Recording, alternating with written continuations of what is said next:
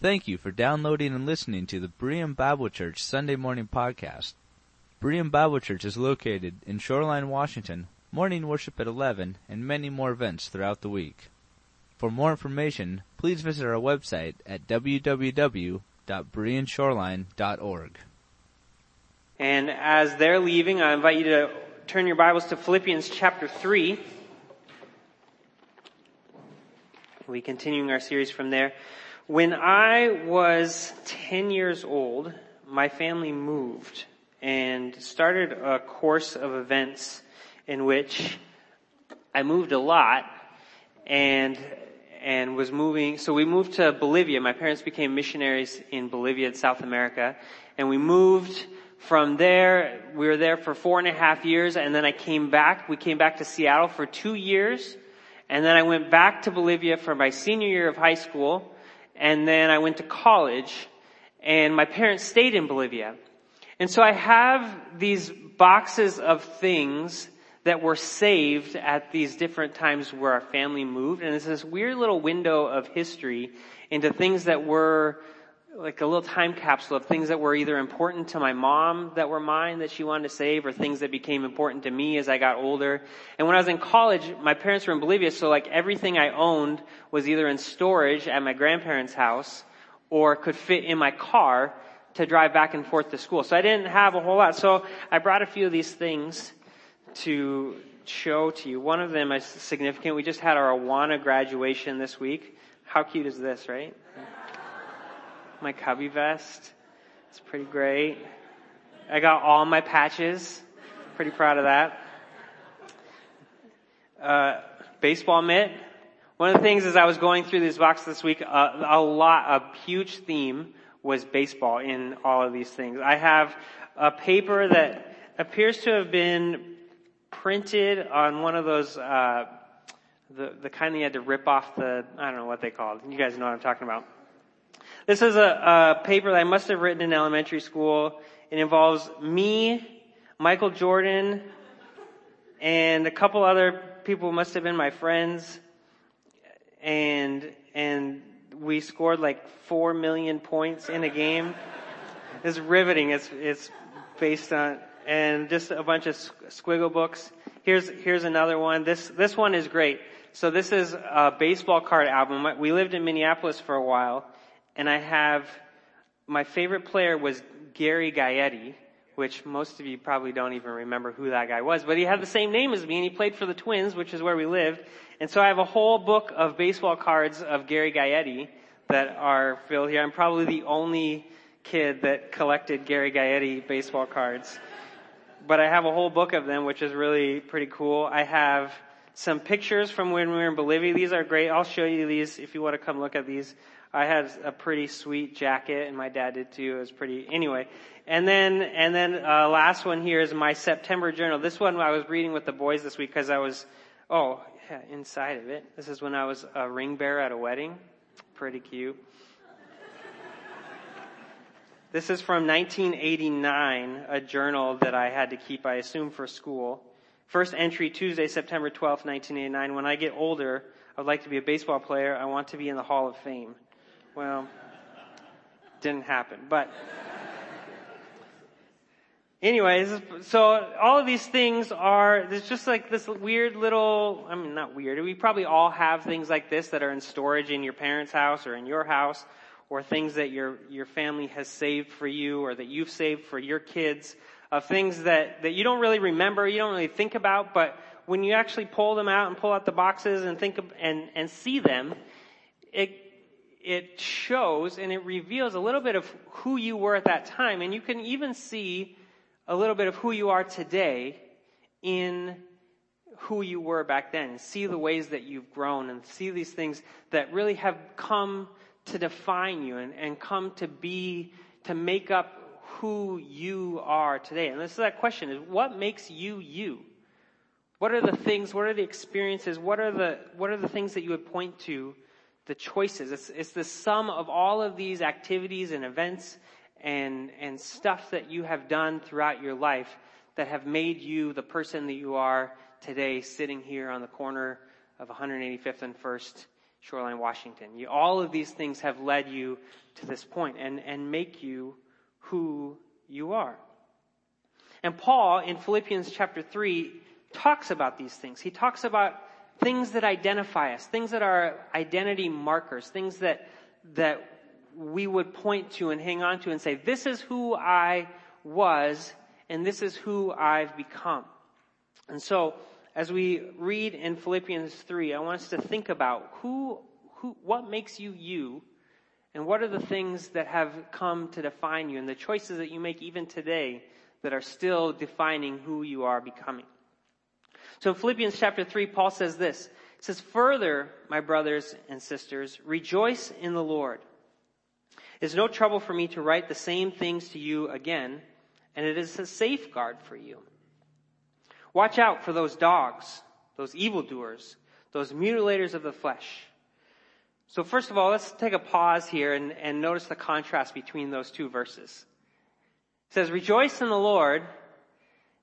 It's no trouble for me to say this to you. And then he quickly, it's like a hard stop transition to watch out for those dogs, the evildoers, the mutilators of the flesh. It's like, whoa, Paul, where'd that come from? and, and it's a, a quick transition to, from, from rejoicing to watch out. Watch out for the dogs, for the evildoers, the mutilators of the flesh. For it is we who are the circumcision, we who serve God by his Spirit, who boast in Christ Jesus and who put no confidence in the flesh, though I myself have reasons for such confidence. So the question is, what is he, how is it that we've just been talking about, we talked last week about Timothy and, and the work and the fellow, the work that they were doing together, and he, and he transitioned to this idea of rejoice in the Lord, and then it's this hard switch to watch out for these dogs. What is Paul talking about here?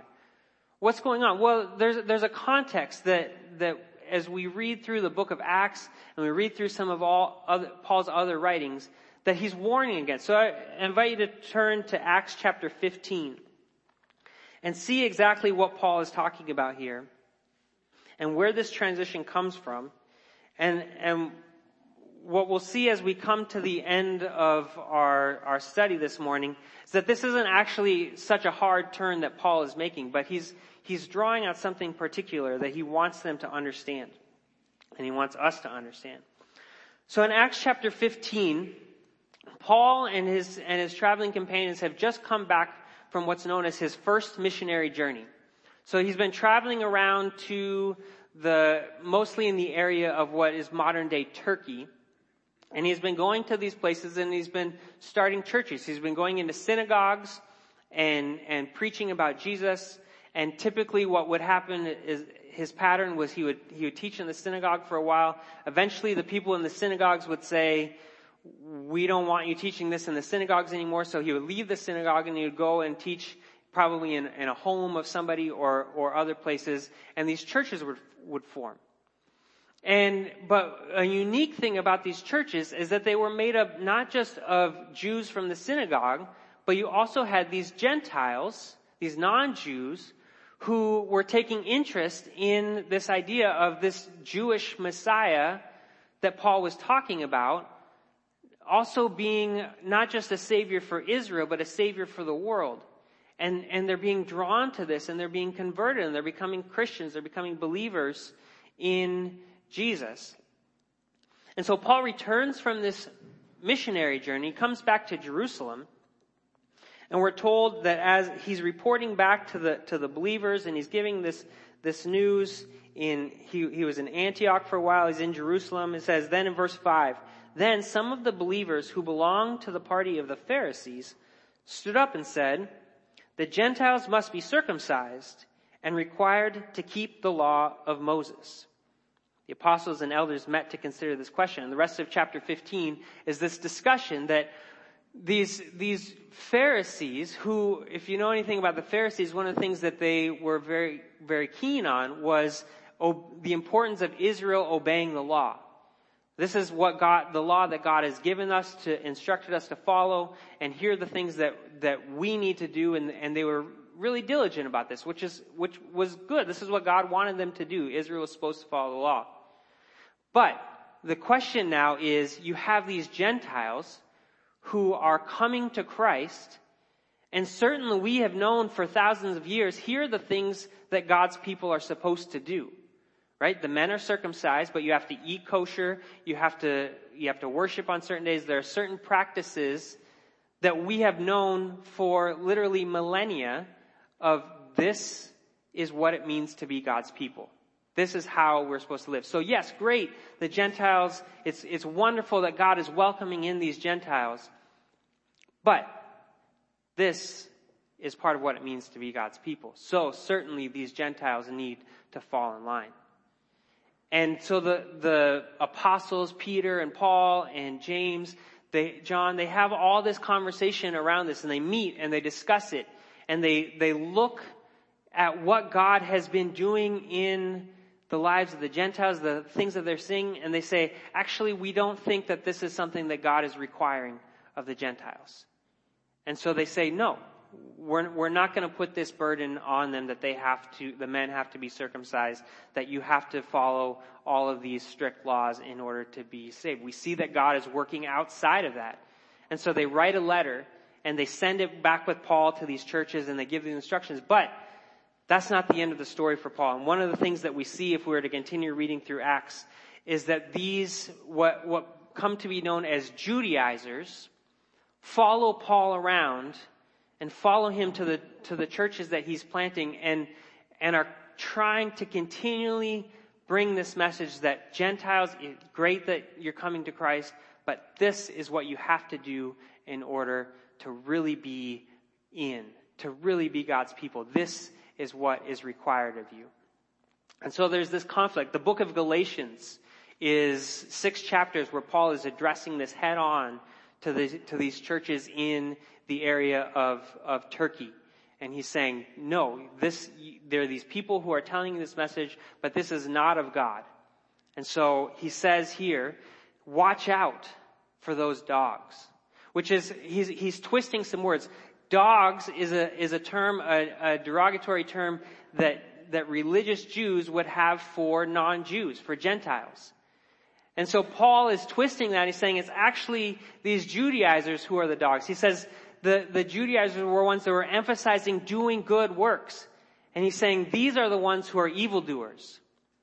They're emphasizing circumcision and he says, he calls them mutilators of the flesh. Like you see the way that he's twisting and turning their words back on them and saying, these people are teaching a message that is, uh, goes against what God would have for you. So he says, watch out for them.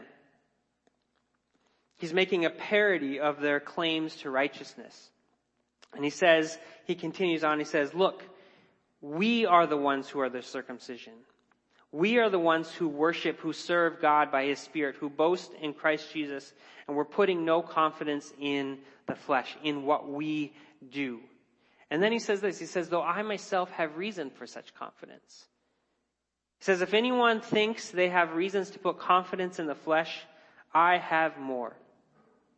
Circumcised on the eighth day of the people of Israel, of the tribe of Benjamin, a Hebrew of Hebrews, in regard to the law of Pharisee, as for zeal, persecuting the church, as for righteousness based on the law, faultless.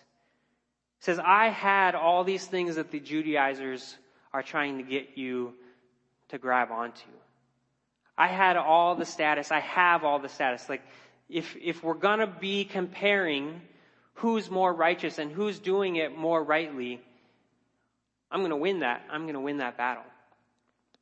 But he says in verse 7, whatever were gains to me, I now consider loss for the sake of Christ. Let's take a pause here for a second because as we talk about this world of, of Paul here and, and the idea of these Judaizers and the, this seems, can seem very far removed from us. Almost all of us in this room were born Gentiles, yeah? Right? There's never really been any pressure in our lives to say, there, here's, here's the laws. Most of us, I would say, if we're not vegetarians, are fine eating bacon, you know, that, those kinds of things. So there, there's a way in which this context and this, this struggle that Paul is dealing with can seem 2,000 years removed from us and we feel like, well, that's not really an issue we have to deal with today. glad that they worked that one out. Like, we're, we're good to go. But, how many of us have had experiences, have met people, have had conversations, have been made to feel as though when it comes to what it means to be a Christian, there's a little bit more that we have to do or be in order to really be a good Christian. How many of you have had that experience? Most, most of you. The rest of you maybe have, but don't want to say it. But we have, we, we have in our lives, right? We know people. We've heard, we hear messages that to really be spiritual, to really be in with God, like, here are the things that we really need to do, right? I mean, if, if you're, if, if you really want to have a relationship with God, you gotta be, here's, here's the times that you have to be praying, or here's how much you should be praying. Here's how much more you should be spending in scripture. Or here's, we have all kinds of experiences in our lives that say, here's what really measures up in the sight of God. And on the converse side of that, we probably have also, if we're honest, felt that way about ourselves towards someone else. That we feel pretty confident. I mean, look at all, you guys are here on a holiday weekend, right? Some people are out at the cabin or out at the lake, but you guys are here, right? You're, you're the spiritual ones. you're the real Christians. I mean, we all have, we all have these moments in our lives, these experiences, these times, and, and probably not proud of the ways if we, if we stop and think of it. Where we say, man, we roll our eyes at so and so who just can't seem to get it right. And we feel that way in,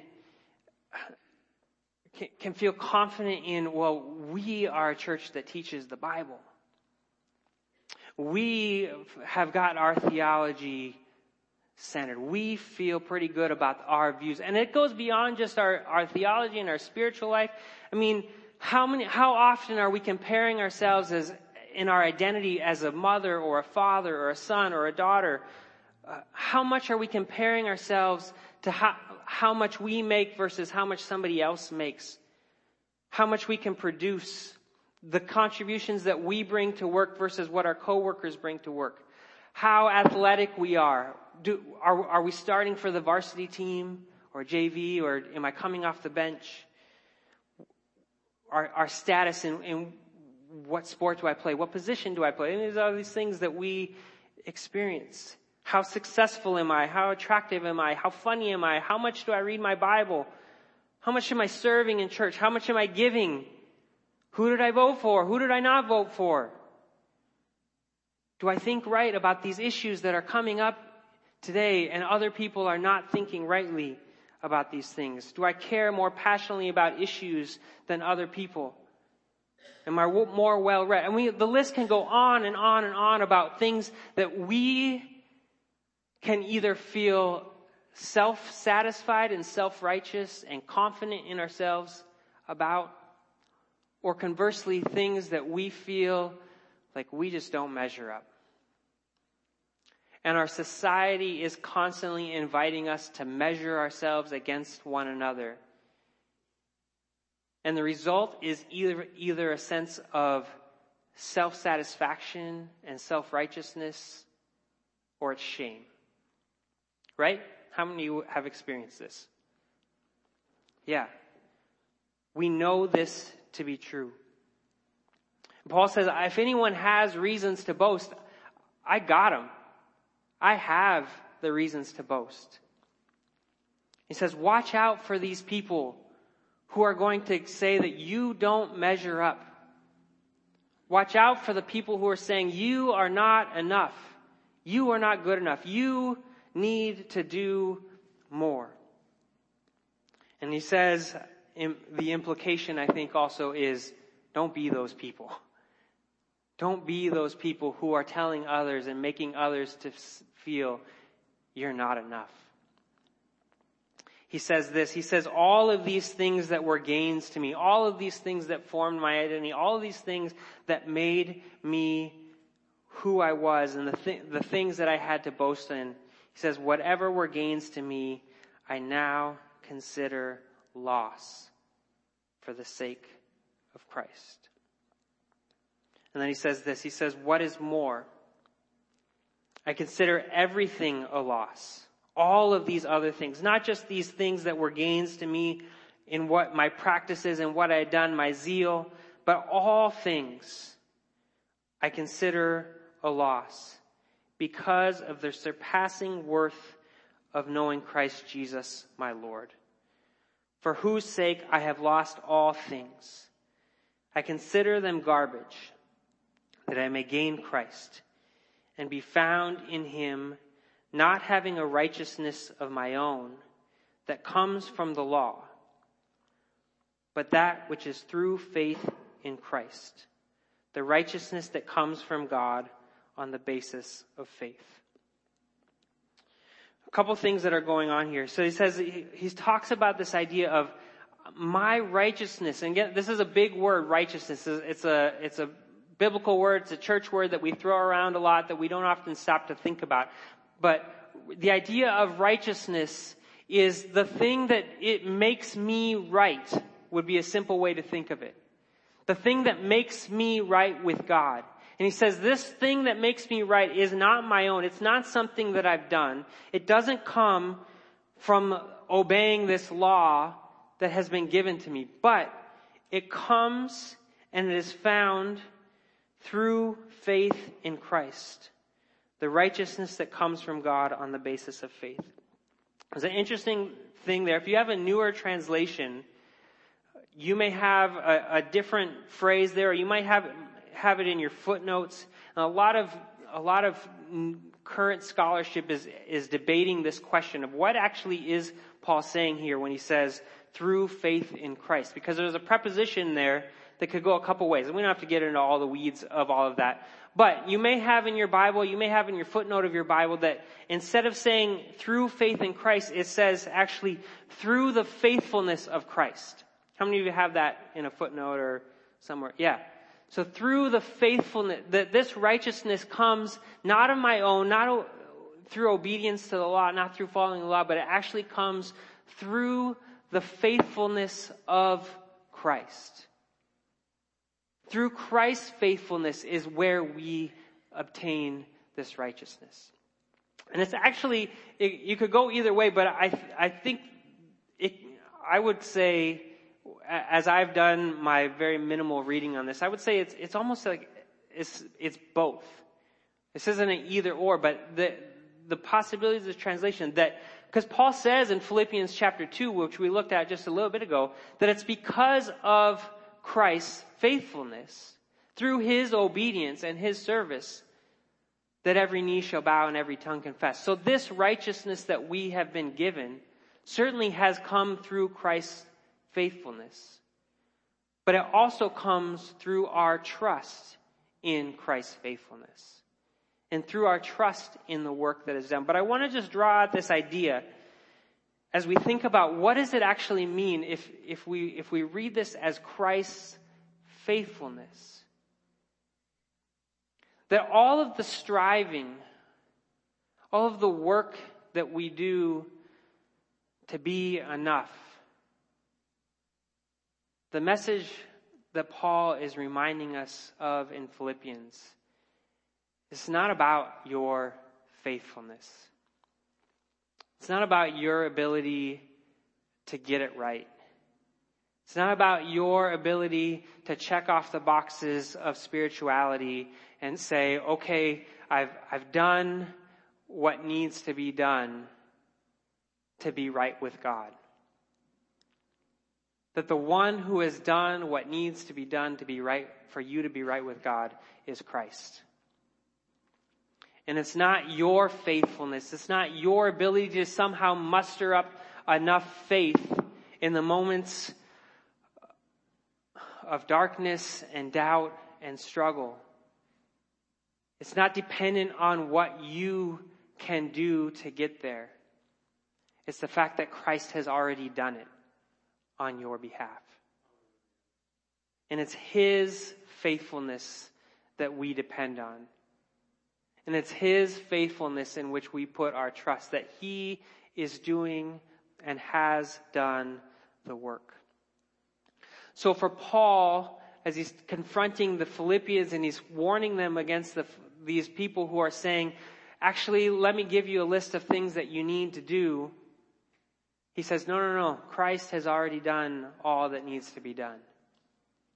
And for us, today, 21st century, we're bombarded with these messages of you're just, you don't measure up to these people around you, and you're not quite getting it.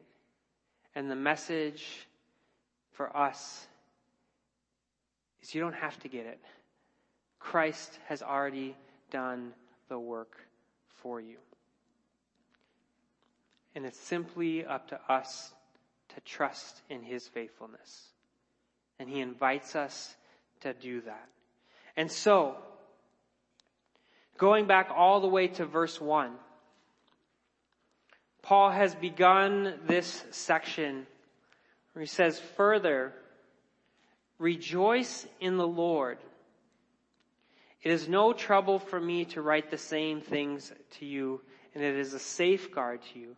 A safeguard, like th- this warning to protect you from the tendencies that you will have and the pull that our world will draw towards you, the pull that other people will say that you are not enough. And I'm telling you, do not find your joy in these things.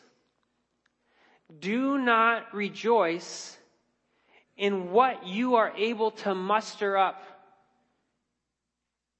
to be somehow, to be right with God. Instead, find your joy in the Lord and what He has done on your behalf. How many of you seen or, or that show on Netflix, the, the, what is it, The Joy of Tidying Up or The Art of Tidying Up? Have you seen that on Netflix? No? A few of you? Okay, this is this cultural phenomenon that's going around people are into, some of us. Uh, I'm, I wouldn't say us because I don't, I watched one episode. But this woman goes into people's homes and she helps them clean up. She helps them tidy up. And her whole, part of her whole thing is as you're going through all the clothes and the accumulation of stuff that you have, right? The accumulation of stuff in our lives that we, that we have, and you're deciding, do I keep this or do I toss it? The question that she asks people is, you're supposed to hold the thing in your hand and you ask yourself, does this bring you joy? And if, I think the, the phrase that she's, she's Japanese and so they translate, does it bring you joy? Does it spark joy? When you touch it, does it, and if it doesn't, if you have to think about it, then you get rid of it. And if it does spark joy, you hang on to it. Say, okay, this is something we're going to keep. And this is the question that, that we are invited to reflect on today as we think about all the accumulation of stuff in our lives. All the things that make you who you are. All the things that have, have defined you and have caused you to compare yourself or to measure up or all of the things that we have made, that have accumulated to make you the person you are today. And the question is, what brings you joy? Where do you find your joy? And the invitation of Paul, the invitation here in Philippians 3, is to not find our joy in any of the stuff, in any of the ways in which we measure up, but find our joy in the work that Christ has done, and to rejoice in the Lord. This is the safeguard.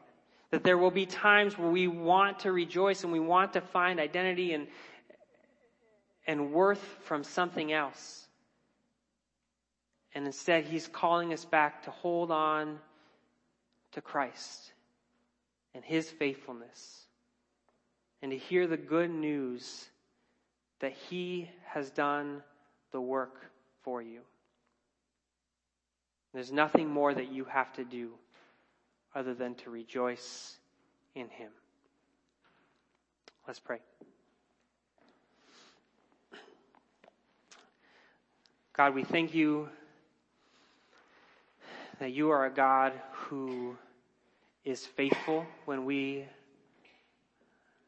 cannot muster up faithfulness. We thank you that you are working and that your work is not dependent on our own ability to get it right, that it's already been done through your Son, Jesus Christ and that His faithfulness, His obedience, His service invites us into a life where there isn't a checklist of things that we have to get done in order to find rest and peace in you. But it's a life where it's already given to us, where we can just breathe and say, Thank you.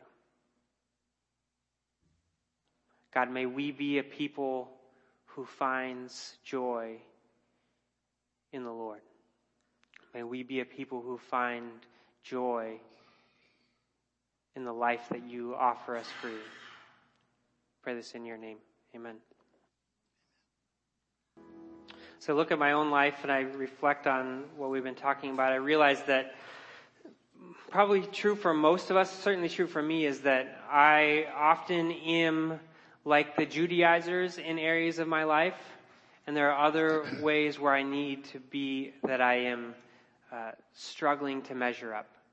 In some ways in which I compare myself when I I look down on others because of my own self-righteousness, and then there are other areas where I feel like just trying and striving. And so, my guess is the same is true for you as you think about your own life. And so my, my invitation and, and our, our blessing for us as we leave is may you rejoice in the Lord. May you invite others to see the ways in which God has done the work for them. And when you see, have the tendency to look down on others, may you, as Paul says in Philippians 2, may you instead consider others better than yourselves. And in the areas where you are struggling to feel like you don't measure up, may you know that you don't have to. And may you accept the work that Christ has done on your behalf and rest in the peace that he gives because he cares for you.